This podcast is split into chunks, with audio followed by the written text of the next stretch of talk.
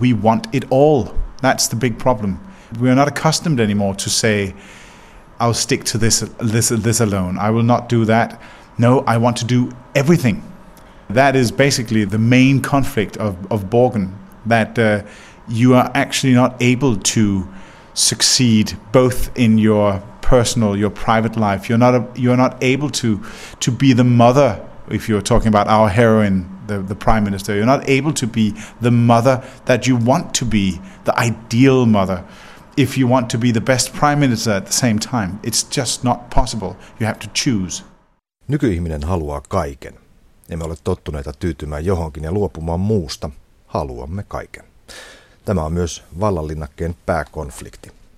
Näin sanoi edellä vallanlinnakesarjan primus motor Adam Priisse. Birgitte Nyborg ei voi olla ihan näitä, jos hän haluaa samanaikaisesti olla paras mahdollinen pääministeri. Ja mitä tämän ristiriidan päälle on rakentunut? Kolme kautta 30 jaksoa draamaa. Miljoonat katsojat ovat seuranneet tanskalaista politiikkaa käsittelevää sarjaa samalla intensiteetillä, jolla yleensä seurataan murhamysteeriä. Vielä 80- ja 90-luvulla tanskalainen draama ei näyttänyt juuri miltään, mutta Ingolf Gaboldin tultua Danmarks radion draamapomoksi 1999 alkoi tapahtua.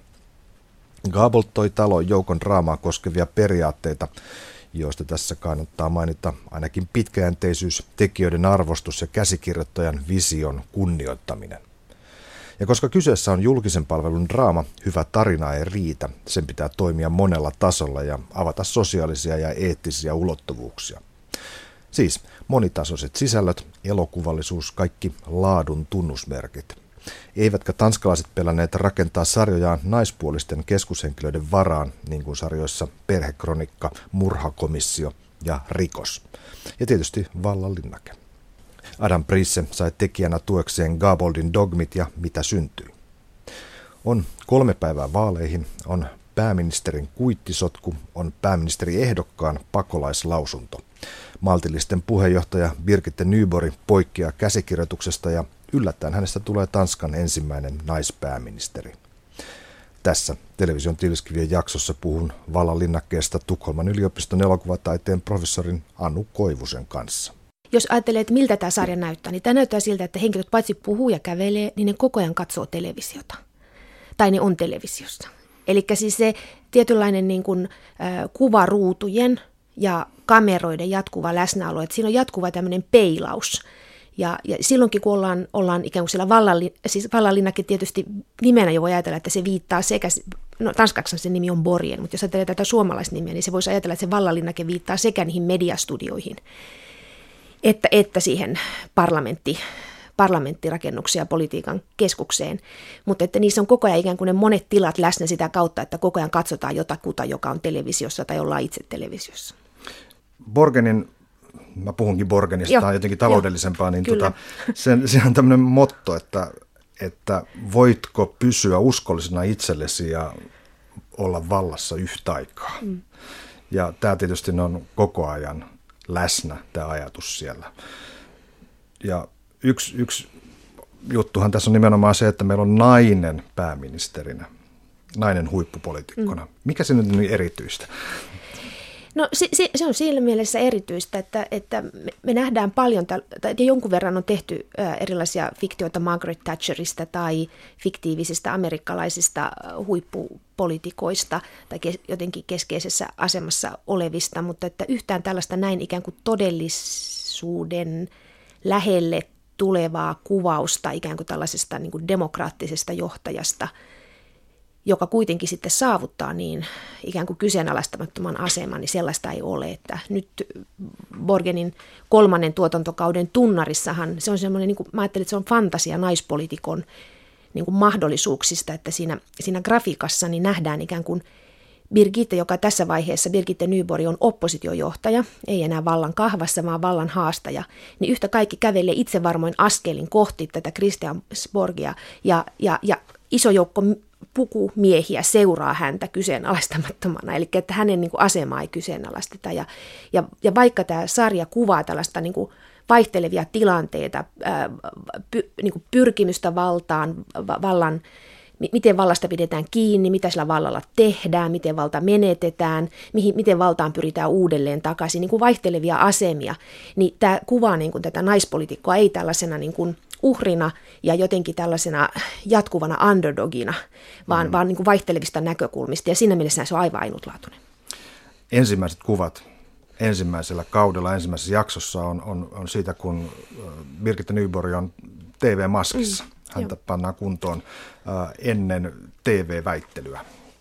Mä tulkitsen ihan sitä ensimmäistä kuvaa kyllä sellaisena niin kuin embleeminä koko tälle sarjalle ja sille, että tämä sarja käsittelee politiikan medialisoitumista. Sitä, että politiikkaa ja, ja ikään kuin media ei voi erottaa toisistaan, mikä ei tarkoita jotenkin sitä, että, että, että politiikka ei olisi politiikkaa ja media ei olisi mediaa, vaan että ne on niin yhteen kietoutuneita. Että, että se alkaa ikään kuin siitä tilanteesta, jossa niin ihan ensimmäisten minuuttien, varmaan ensimmäisen viiden minuutin aikana, niin, niin nähdään kuva, kuva Birgitte Nyborista maskissa kuuntelemassa, mitä televisiossa tapahtuu, katsomassa televisioruutua, kuuntelemassa, miten politiikan toimittajat analysoi sitä vaalikamppailua, johon hän yhtenä keskushenkilönä ikään kuin osallistuu, kuuntelee, miten sitä kuvataan shakkipeliksi ja, ja, ja peliksi ja pohditaan sitä, kenellä on aloite, ku, ke, kellä on mikäkin rooli ja, ja, ja, ja häntä puhutellaan siinä ikään kuin Birgitte Nyborgia tällaisena niin kuin ei vielä keskushenkilönä, vaan, vaan sivuhenkilönä.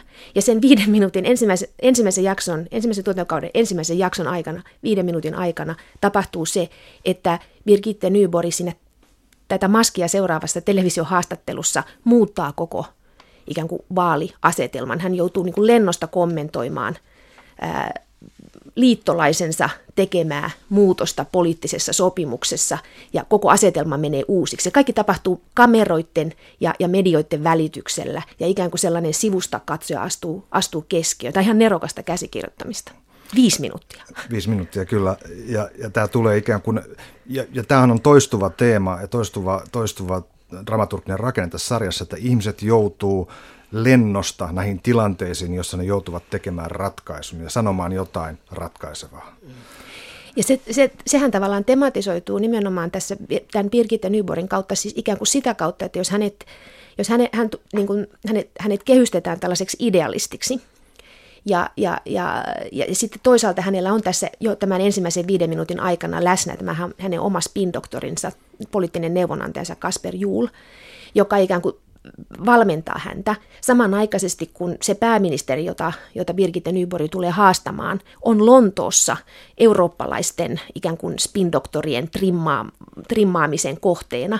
Eli siis piirretään maisema, jossa poliitikot on jatkuvasti treenauksen kohteena. Birgitte Nyborg niin kuin esitellään poliitikkona muiden, joka muiden tavoin on mediatreenauksen kohteena, mutta sitten hän kuitenkin reagoi vatsallaan, eli hän reagoi jollakin moraalisella kompassillaan, ja, ja, ja sitä kautta häneen ikään kuin istutetaan heti tässä alussa tämä tällainen niin kuin, periaatteellinen sopimuksista kiinni pitäminen, idealistin, idealistin leima, joka sitten sarjan jatkuessa tietysti tulee moneen kertaan koetelluksi, hänkin joutuu pyörtämään kantojaan, mutta että se on ikään kuin se lähtöasetelma. Niin eikö tämä spin-doktorin ja poliittisten konsulttien läsnäolo tuo mieleen, että, että eihän tässä tehdä politiikkaa, vaan tässä tehdään tuotetta? Joo, se on se teema, jolla, jolla tämä ensimmäinen jakso aloitetaan, mutta sitten toisaalta se on juuri se äh, olettamus, jonka, jonka kumoamalla Birgitte Nyborg voittaa vaalit. Että hän niin ratkaisevassa TV-väittelyssä. Irtoaa käsikirjoituksesta ja, ja, ja viittaa spindoktorinsa, joka hikoilee siellä TV-studio ulkopuolella ja hän ikään kuin puhuu, puhuu tuota TVn välityksellä Tanskan kansalle tai, tai valitsijoilleen ja sanoo, että meistä poliitikoista on tullut näyttelijöitä ja meidät treenataan ja me sovitaan kysymykset ennalta ja, ja, ja, ja kaikki on niin kuin vaan näytelmää. Ja nyt meidän täytyy uudistaa tämä kaikki. Että meidän täytyy, jos me halutaan jos me, jos me halutaan uudenlainen Tanska, niin meidän täytyy opetella toisenlainen tapa puhua politiikasta ja tehdä politiikkaa. Että hän niin kuin sitten nimenomaan irtoamalla tästä käsikirjoituksesta ja siitä maskin ja roolin odotuksesta, niin tuottaa tällaisen niin kuin aitouden vaikutelman ja, ja, ja, ja, ja valitsijat muuttaa politiikan suuntaan. Jos mä saisin päättää sen toisen keskeisen hahmon niin kuin Birgitten jälkeen tässä mm. sarjassa, niin sehän olisi Kasper Juhl, mm. eli tämä hänen spin-doktorinsa, mm. joka ensimmäisessä kuvassa, kun hän on läsnä, hän on, mm. hän on pitkällä käytävällä pelkkänä tummana siluettina. Hän on siis ihmisen ääriviiva. Mm.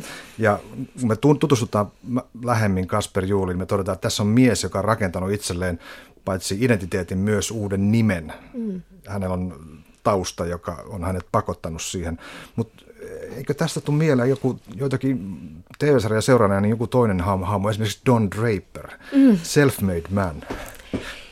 Joo, siis myyntimies tietyllähän tavalla Spin Doctor on, niin kuin, vertautuu monessakin mielessä my- myyntimieheen ja toi ähm, ähm, jossakin vaiheessa ihan sitä ensimmäistä jaksoa Birgitte Nybori sanoi Kasper Juulille, että, että jos pyytäisin sinua kirjoittamaan puheen – kuolemanrangaistuksesta, niin sinun kysymyksesi olisi varmaan, että puolesta vai vastaan. Että siis tämä niin implikaatio, että, että, että sinulla ei ole kantaa eikä, eikä sinulla ole sitä politiikkaa, että sä myyt mitä vaan.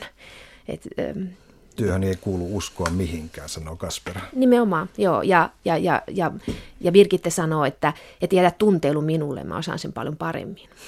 Siinä samassa maltillisten puolueessa on tämmöinen vanha tekijä, parta parrakas 60 kaveri Bent Seirö, joka, mm. joka tuntuisi olevan se vahvimmin sellaista perinteistä poliittista agendaa ja ideologiaa kannatteleva mies, mm. eikö näin? Joo, siis mä ajattelisin näin, että Bent Seiro on, on, on tuota se henkilö, joka tekee Borgenista ainutlaatuisen TV-sarjan naispolitiikon kuvauksesta, koska hän on se vahva mies, joka, joka tuota, takaa ystävä ja liittolainen, joka toimii Birgitte Nyborin niin kuin jatkuvana tällaisena sparrauskumpparina ja tukena tämän läpi tämän sarjan. Että siis naisesta voi tulla pääministeri, poliitikko, jos hänellä on kotirintamalla Philip, tämä Birgitte Nyborin puoliso, mutta sitten hän tarvitsee myös tämän, tämän tuota, politiikan sisäisen selkänojansa ja se on Ben Seirö. Ja Ben Seirön roolihan on erityisen keskeinen – ihan eka tuotantokauden toisessa jaksossa, jossa, jossa Birgitte Nyborg rakentaa hallituksensa ja jossa hän de, niin kuin faktisesti nousee pääministeriksi. Ja se jakso on äärimmäisen kiinnostavaa, koska siinä, siinä tulee esille tämä naispolitiikon, naispolitiikkouden ehdot. Että mm. Birgitte, siinä jaksossa on Birgitte Nyborg etupäässä niin kuin, joko on kokouksessa tekemässä jotain liikkua, tai sitten hän juo kahvia tai viiniä ja odottaa, tai keskustelee joko miehensä tai Ben Seirön kanssa siitä, pyytää ikään kuin neuvoja, että miten, miten hänen pitäisi toimia. Bisneskonsulttimies antaa neuvoja ja sitten tämä kokenut poliitikko antaa neuvoja. Ja, ja Ben Seiro ihan niin kuin kirjaimellisesti kiskoo Birgitten Christiansborgin niin kuin torniin ja, ja, ja, ja, ja näyttää Kööpenhaminaa Birgitille ja sanoo, että tämä kaikki voi olla sinun, että uskallatko, osaatko, osaatko laskea 90, että saat ne edustajat, jotka jotka enemmistöhallitukseen tarvitaan. Että se niin kuin ihan kädestä pitäen ikään kuin kaivaa Birgitestä esille sen, sen poliitikon, joka sitten myöhemmin kyseenalaistaa myös Ben Seiran aseman. Tuota, muistan, tuohon oli suoraan raamatusta. niin. niin, hyvä TV-sarjat on kulttuurisista sitaateista raskaita. Kyllä. Otetaan nämä poliittisen kentän toisten toisten laitojen edustajat. Siellä oli niin kuin sanottua pääministeri Hesselbue, joka mm. edustaa puoluetta, joka on liberaalit. Mm. Hän on siellä Lontoossa, hänen vaimonsa sekoilee siellä kaupoissa ja, ja tämä ei pelkkää sekoilu, me tajutaan aika pian, että okei, tämä vaimo on hyvin katkera tälle niin kuin hulluksi saakka katkera tälle miehelleen. Mm. Mm. Joo, ja sehän kertautuu siinä mielessä, että, että kun tämä Lars Hesselbön äh, pääministeriys katkeaa ja sitten toisaalta hän ikään kuin puolisonsa kanssa kamppailee omasta asemastaan politiikan kentällä antamalla tämmöisen perhehaastattelun, jossa ikään kuin esitellään yksityiselämän julkisivu, joka tietysti jokaisella nykyajan poliitikolla pitää olla, niin siinä vaiheessa, kun Birgitten ja, ja hänen puolisonsa Filipin suhde alkaa rakoilla, niin siinä vaiheessa pohditaan myös tällaista yksityiselämäohjelmaa ja, ja että mitä siihen tulee ja, ja että ikään kuin tämä on myös tämän sarjan käsikirjoituksen hienoutta, että tässä kertautuu nämä asetelmat ja, ja, ja, ja, ja Birgitte joutuu sellaisiin paikkoihin, joita hän alun perin on katsonut ikään kuin etäältä ja kaukaa ja kokenut itselleen täysin niin kuin vieraiksi. No sitten on työväenpuolue, jonka puheenjohtaja ja pääministerikandidaatti tässä vaiheessa on Mikkel Laugeseen, joka jos näin saa sanoa, niin on vastenmielisimpiä hahmoja, mitä mä fiktiosta, TV-fiktiosta viime aikoina löytänyt. Mikä tunne sulle jää Laugesenista? Ja se on se, on se kohta, että kun tämähän on niin kuin, Borgen on täydellinen julkisen palvelun televisiodraama.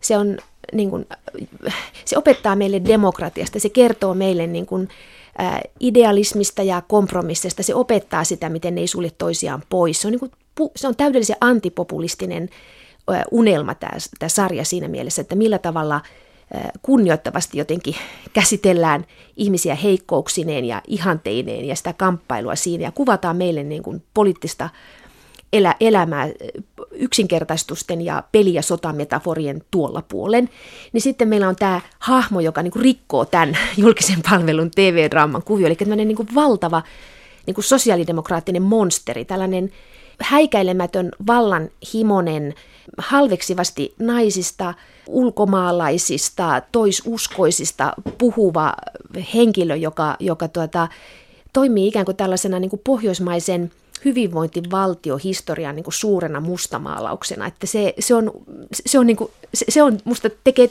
osaltaan myös tästä sarjasta kiinnostavan, että siinä on ikään kuin tällainen, tässä on hirveä affekti siinä hahmossa, koska se on niin kaamea loogistahan on jotenkin sen, siinä vaiheessa, kun laukeeseen, niin poliittinen ura laukeaa, niin hän siirtyy suoraan sensaatiojournalismin pariin, jolloin niin kuin tämä politiikan ja median symbioosi mm. todentuu.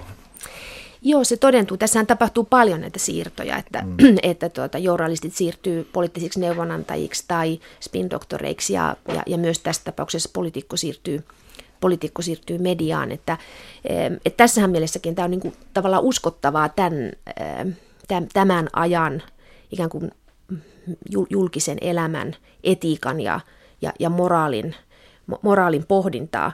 Mä itse mietin vain siis sitä, että, että, että, että tässä on niin kyse tällaisesta isommasta pohjoismaisesta kertomuksesta, jossa ikään kuin sosiaalidemokratiaa lähtökohtaisena arvona kerrotaan menneeksi maailmaksi tai, tai jotenkin idea, idea, ihanteistaan luopuneeksi ja korruptoituneeksi. Että, että mä ajattelen ruotsalaisia palme, palmeajan e, e, elokuvia ja draamoja ja ikään kuin esimerkiksi tätä Call Girl-elokuvaa, jossa, jossa niin kuin kuvataan sitä, miten se sosiaalidemokratian suura-aika olikin itse asiassa tällaista niin kuin täydellistä kähmintää. Tai, että tai, tässä ollaan samassa maastossa. Tai tämä En Pil- Pilgrim's Dirt kolmiosainen sarja, mikä tuli palmemurhasta Kyllä. myöskin. Joo, nimenomaan. Onko se siitä, tai tietysti sen täytyy olla siitä, että, että ruotsalaisten sosiaalidemokraattien valtahan on ollut niin massiivista, mm. tai se puolue on ollut niin suuri ja niin menestyksekäs, mm. että jotenkinhan se täytyy niin kuin iskeä takaisin. Niin. Tai sitten voisi ajatella, että tanskalais, ta, tans, tanskalaisessa perspektiivissä sosiaalidemokraatit saa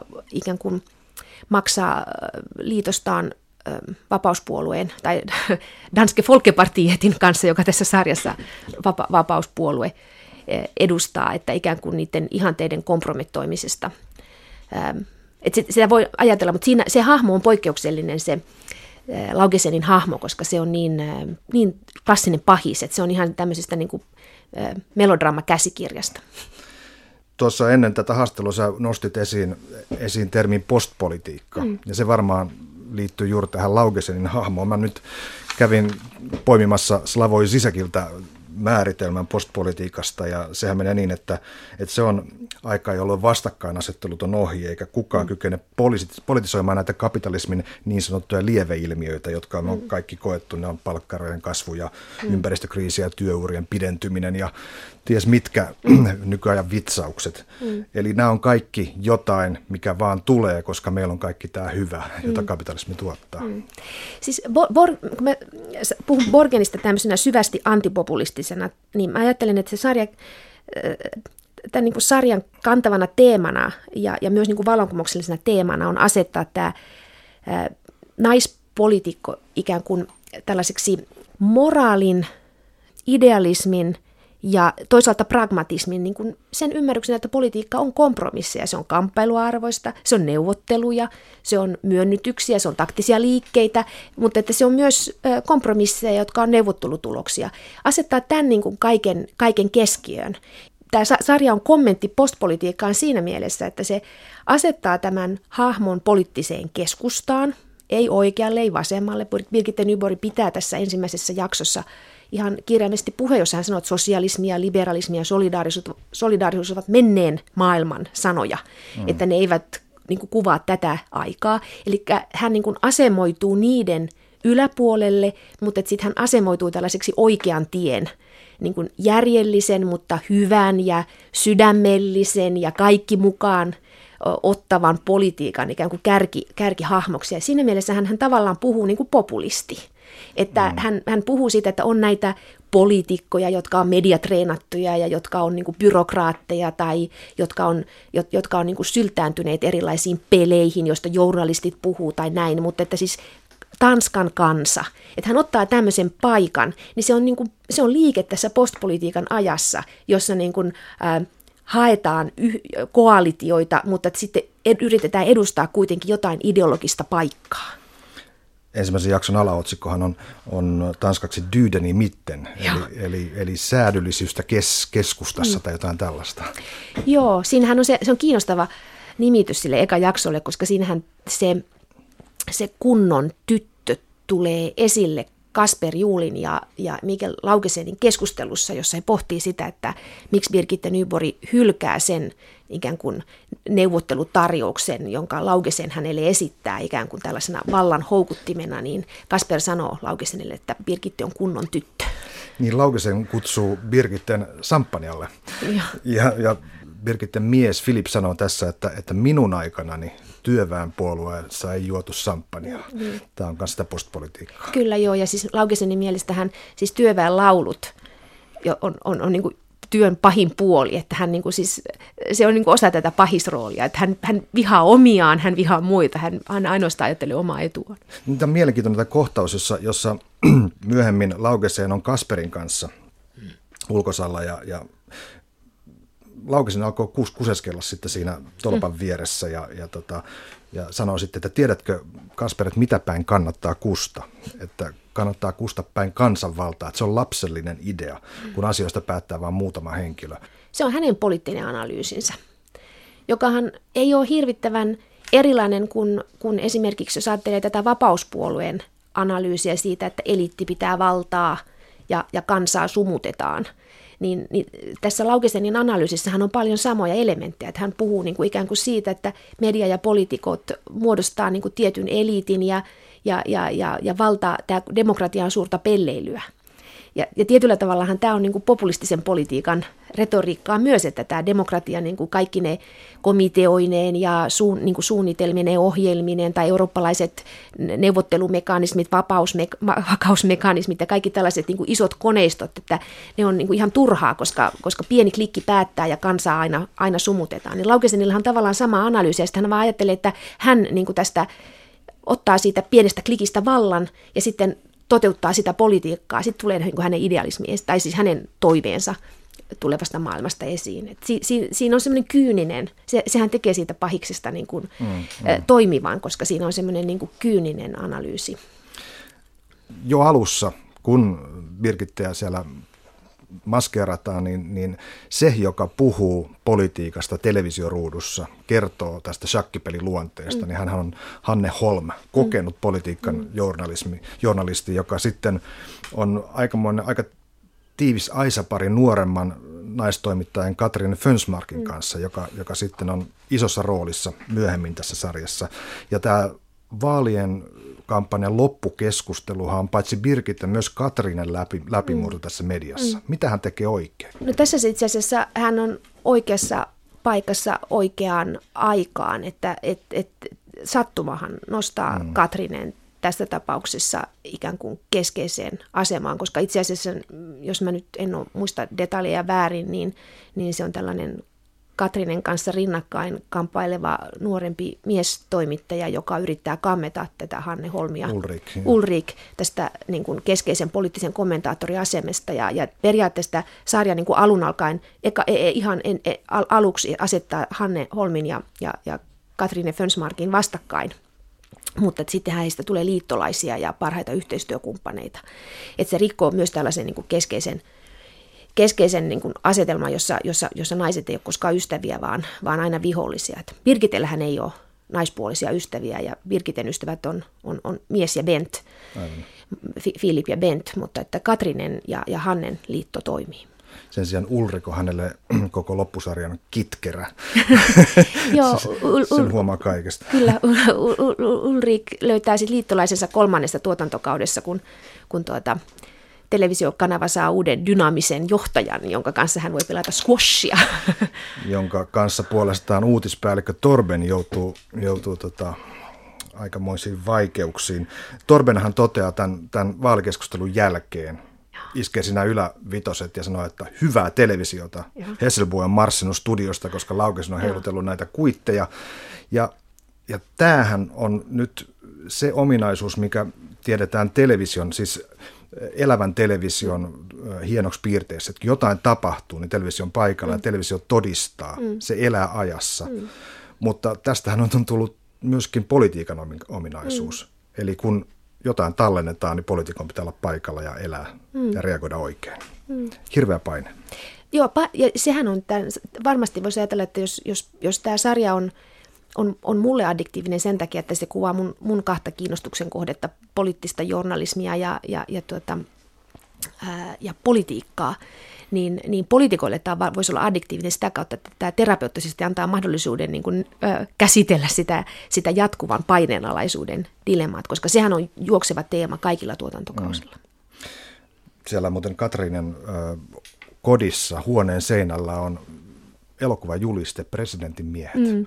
Eikö tämä on kaikkien ö, tutkivien journalistien märkä union tämä presidentin kaataminen, niin kuin Woodward ja Bernstein silloin teki aikana. Kyllä, joo. Ja tämähän on kiinnostavaa, jos ajattelee tätä Katri, sekä Katrinia että Torbenia, niin, niin molemmillahan tapahtuu tässä näiden kolmen tuotantokauden aikana tällaista vaihtelua tässä asemasta. Katrinihan jättää tämän yleis, yleisradioyhtiön ja, ja niin kuin poliittisen journalistin uransa, kun hän kokee, että, että on, on tehty niin kuin eettisesti journalistista etiikkaa loukkaavia loukkaavia sopimuksia, mutta sitten toisaalta hän, hän, hän, hän joutuu tämän, tai päätyy tämän Laugesenin skandaalilehden toimittajaksi, kokee siellä tavallaan samanlaisen moraalisen, mor, moraalisen dilemman ja, ja jättää sen ja, ja päätyy välillä sitten Hesselboen neuvonantajaksi ja palaa televisioon ja, ja, ja ikään kuin te, tekee tätä niin kuin liikettä, tässä hakee sitä paikkaa, että missä voisi niin kuin toteuttaa sitä omaa journalistista toimintaansa ja sitten kolmannella tuotantokaudella hän on Birgitten neuvonantaja. Torbenillahan taas sitten tapahtuu se, että jos hän alussa on ihan tällainen niin kuin tausta, taustahahmo, joka niin kuin vaikuttaa vakaalta, niin sitten kolmannella tuotantokaudella hän niin kuin on yhtäkkiä ihan keskiössä. Ja, kaikki, on muuttunut. kaikki on muuttunut. Kyllä. Mm, kaikki on muuttunut. Hänen yksityiselämänsä ja, ja hänen työelämänsä ja, ja, ja media on, mediamaailman ikään kuin tämä muutos on, on paljon keskeisimmässä asemassa. Että se, että jos, jos alussa ikään kuin se, että tämmöinen klassinen vaalikeskustelu, siis ihan niin kuin vanhinta mahdollista perustelevisiota, mm. tärkeä vaaliväittely, jos, se on, jos siinä tapahtuu dramaattinen käännös niin ja, ja se on niin kuin sitten että hyvää televisiota, niin, niin kolmannella tuotantokaudella pohditaan sitä, että uutisia segmentoidaan, suunnataan naisille, pyritään kertomaan kivoja uutisia ja, ja, ja että ollaan ihan toisessa maisemassa. No Birgitten puolue maltillisesti saavuttaa 15 paikan voiton. Mm joka jos verrataan suomalaisiin äh, tota, vaaleihin 2011 jytkyyn, joka, jossa perussuomalaiset sai 34 paikkaa lisää, mm. niin tota, tämä on aika pieni, mutta se tekee sen, että, että Birgitte on voittaja, hän tulee kotiin. Se on hieno kohtaus, kun hän astuu taksista, vetelee hihojaan alas, tulee kotiin ja kertoo miehelle, että on voittanut. Hän sanoi, että minusta tulee kuulemma pääministeri, kuin puhuisi isälleen. Mm. Siinä on jotain pikkutyttömäistä siinä tilanteessa. Joo, ja se hienosti se toinen jakso jatkaa tästä, koska se, se toinen jaksohan ikään kuin kertoo sen, että, että siis tavallaan Birgitte Nybori, hänet nimitetään kuningattaren, äh, kuningatar nimittää hänet niin hallitustunnustelija, tai hän on kuninkallinen hallitustunnustelija, tai mikä se oikea titteli onkaan, niin tavallaan hän on niin kuin play by the book. Hän ajattelee ensiksi, että no niin, että meillä on tämä kokousaikataulu ja ensiksi kohdataan ja sitten ja sitten neuvotellaan ja tämä prosessi menee tällä tavalla ja nyt kun me ollaan voittajia, niin meitä kohdellaan voittajana. Ja, ja hän, hän joutuu niin kuin karvasti oppimaan sen, että, että, että näin ei ollenkaan menetellä ja sen hänelle niin kuin hänen aviopuolisonsa ja, ja Ben Seiro ikään kuin kädestä pitäen opettaa, että, että, että, että nyt valta täytyy ottaa ottaa, mm. se ei istu sylissä, se täytyy ottaa, sitä täytyy haluta. Sitten on seuraava kysymys, mitä sillä tekee, mutta että se, tästä täytyy niin kuin koko ajan olla omalla agendalla liikkeellä, eikä luottaa siihen, että se, että on hyvä ja kunnollinen riittää. Ja se, tämähän on, niin kuin, tämähän on todella niin kuin tästä, miten, tulla, miten selvitä naispolitiikkona. Että tämä subteksti on koko ajan tässä läsnä.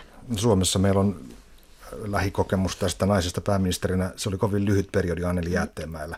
Hän on varmaan katsonut tätä sarjaa, en tiedä millä tunteilla, mutta, mutta varmaan on koskettanut.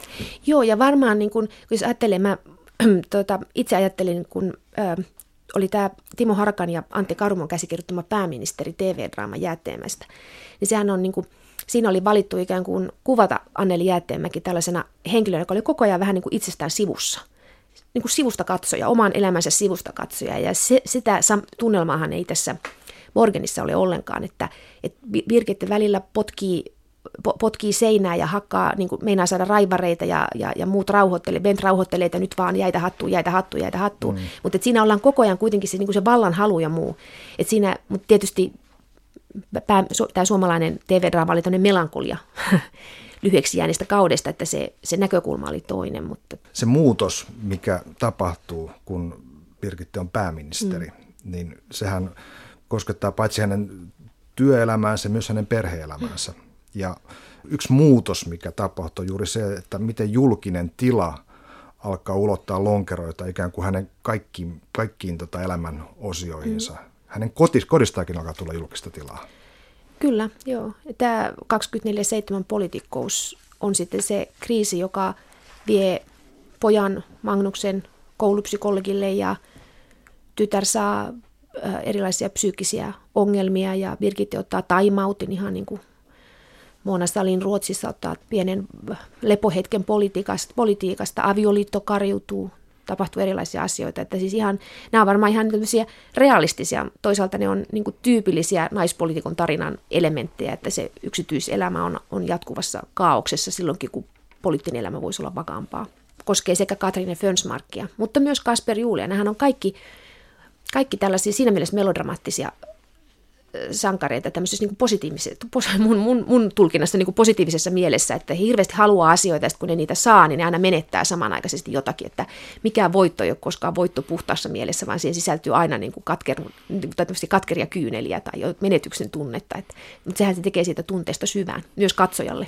Mutta sehän on kaunista ja runollistakin dialektiikkaa, että, että ikään kuin taiteilijallakin, niin kun hän luo jotain, niin hän myös menettää Kyllä. jotain. Että se on luovu, synnyttäminen on luovuttamista. Kyllä, Joo.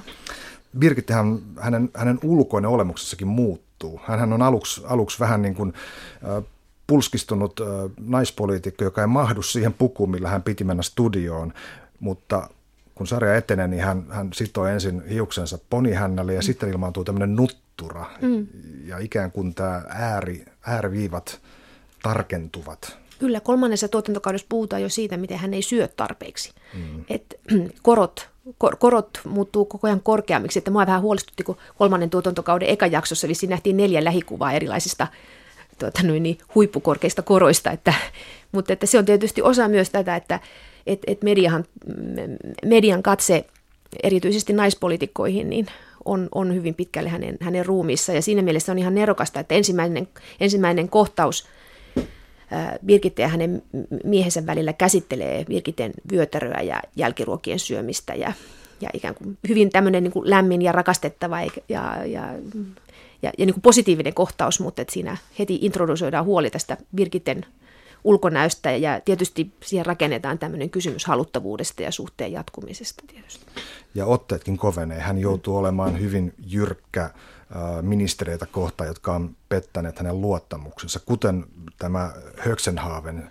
Tulee sellainen kohtaaminen pylväs käytävässä, jossa molemmat tulee ikään kuin aseen kantajansa kanssa mm. ja Birgette ilmoittaa, että, että älä enää tule toimistoon ja sinä olet tässä hallituksessa kuollut mies. Mm. Ja mulle tuli mieleen äh, kummisedän kohtaus, missä Michael Corleone puhuu veljelleen Fredolle. Mm sehän onkin tässä tavallaan se, että, että osa näistä neuvo, niin kuin neuvotteluista ja, ja kompromisseista niin on tällaista niin kuin jokapäiväistä pragmatismia, että, että ne, koalitiohallituksissa joudutaan jatkuvasti neuvottelemaan ja, ja, ja, ja poliittinen suosio perustuu siihen, tai uskottavuus, että kuinka hyvin pystyy perustelemaan tehdyt kompromissit ja, ja, ja kuinka hyvin ne pystytään välittämään ikään kuin valitsijoille ja, ja, ja julkisuuteen. Mutta sitten on tämä niin petoksen ja luottamuksen ulottuvuus, joka, joka tässä on. Että aika monet sarjan jaksothan, niin kaikissa on aina sellainen motto, ja, ja erittäin paljon on näitä Machiavelli-sitatteja ja Churchill-sitatteja. Kyllä, kyllä. Ja, ja niissä tulee juuri tällainen niin kuin verenmaku erittäin vahvasti. Ja, ja silloin kun luottamus petetään, ja, ja ikään kuin, niin siinähän, siitähän on nimenomaan kysymys tässä. Minusta tuo kummisetä vertaus on erittäin osuva, koska siinä on kyse todella niin kuin fataalista luottamuksen menettämisestä ja verenmausta tämä Lenin sitaatti, luottamus hyvä, kontrolli paras, paikka aika riipivä. Joo, se on siis tämä hyy- hyytävyys. Tavallaan siinä on myös se, että, että jos se ensimmäisen jakson sitaatti on se, että ruhtinalla ei pitäisi olla muuta tavoitetta tai ajatusta kuin sota, sodan organisointi ja harjoittaminen, niin sehän kuitenkin se Birgitten valtaan nousu on niin kuin antiteesi tälle. Hmm. Eli se, se hänen niin kuin poliittisen vaikutusvallan kasvaminen 15 paikalla, niin se ei tule niin kuin sota-ajattelulla, mutta sitten sitä hallitusta ei tehdä ilman tätä tämmöistä niin kuin strategista ajattelua. Hän astuu maailmaan, jossa tämä Machiavellin ajatus pätee. Kyllä. Puhutaan lopuksi Koivunen siitä rajauksesta. Mitä me nähdään Tanskasta hmm. tämän kautta? Ei me sitä mitään nähdä. tämä, tämä, tämä sarja kuvaa, niin kuin, ö, miten, miten sitä on myös Tanskassa jotkut kriittiset, sehän on ollut valtavan suosittu. Siis, että sitä on kuvattu tällaiseksi kansakuntaa yhdistäväksi niin kuin mediatapahtumaksi. Ö, mutta että siis sitä, se, mitä siitä on kriittisiä kommentteja esitetty, niin hän on ollut koskenut juuri sitä, että, että se esittää niin kuin utopian. Se tavallaan, siinä käsitellään kysymyksiä, jotka on ihan tunnistettavia eurooppalaisessa ja, ja, ja niin kuin läntisen maailman mittakaavassa, erilaisia niin kuin äh, Afganistanin sotaan tai, tai, tai tällaisiin niin kuin NATO, NATO-ponnisteluihin tai Afrikassa oleviin erilaisiin kidnappausdraamoihin. Tai se si- oli Karum. Karum, fiktiivinen, kyllä. kyllä fiktiivinen maa, tai, tai niin kuin, ä, eläinten, eläinten suojeluun tai prostituutioon. Siis tällaisia kysymyksiä, jotka on niin kuin tietyllä tavalla kaikkiessa maissa aktuelleja ja ne vastakkainasettelut on tunnistettavia mistä tahansa perspektiivistä. Että vaikka tämä on niin kuin loistelias tanskalainen laatutuote ja, ja siinä on niin kuin paljon tanskalaisia jälkiä, niin kyllähän tämä on niin kuin siihen perustuu, että tämä on exportable, että tämä on voitu myydä niin moneen maahan ja tämä on ollut niin valtavan suosittu monissa maissa, että se on tunnistettava. Ja sehän tarkoittaa myös sitä, että se Tanska-erityisyys niin kuin hailenee. Vaikka ne tuottajat, ja Adam Prisekin sanoi, että ei he uskoneet, että tämä Pohjoismaiden ulkopuolella menisi. Mm. Mutta ehkä se kertoo, ei se kerto, kerrokaan heidän intentioistaan niin paljon kuin se kertoo siitä, että miltä media ja politiikka ylipäätänsä näyttää, että, että vaikka me kaikki ajatellaan, että meidän kansakunnat on aivan erityisiä ja meidän tilanne on aivan erityinen eikä yhtään verrattavista naapurimaahan, niin kumman samanlaisia ne sitten kuitenkin on. Että kyllähän Ruotsissakin on katsottu tätä Borgenia tai Borgenia siis ikään kuin oman politiikan kuvauksena. Mm, mm.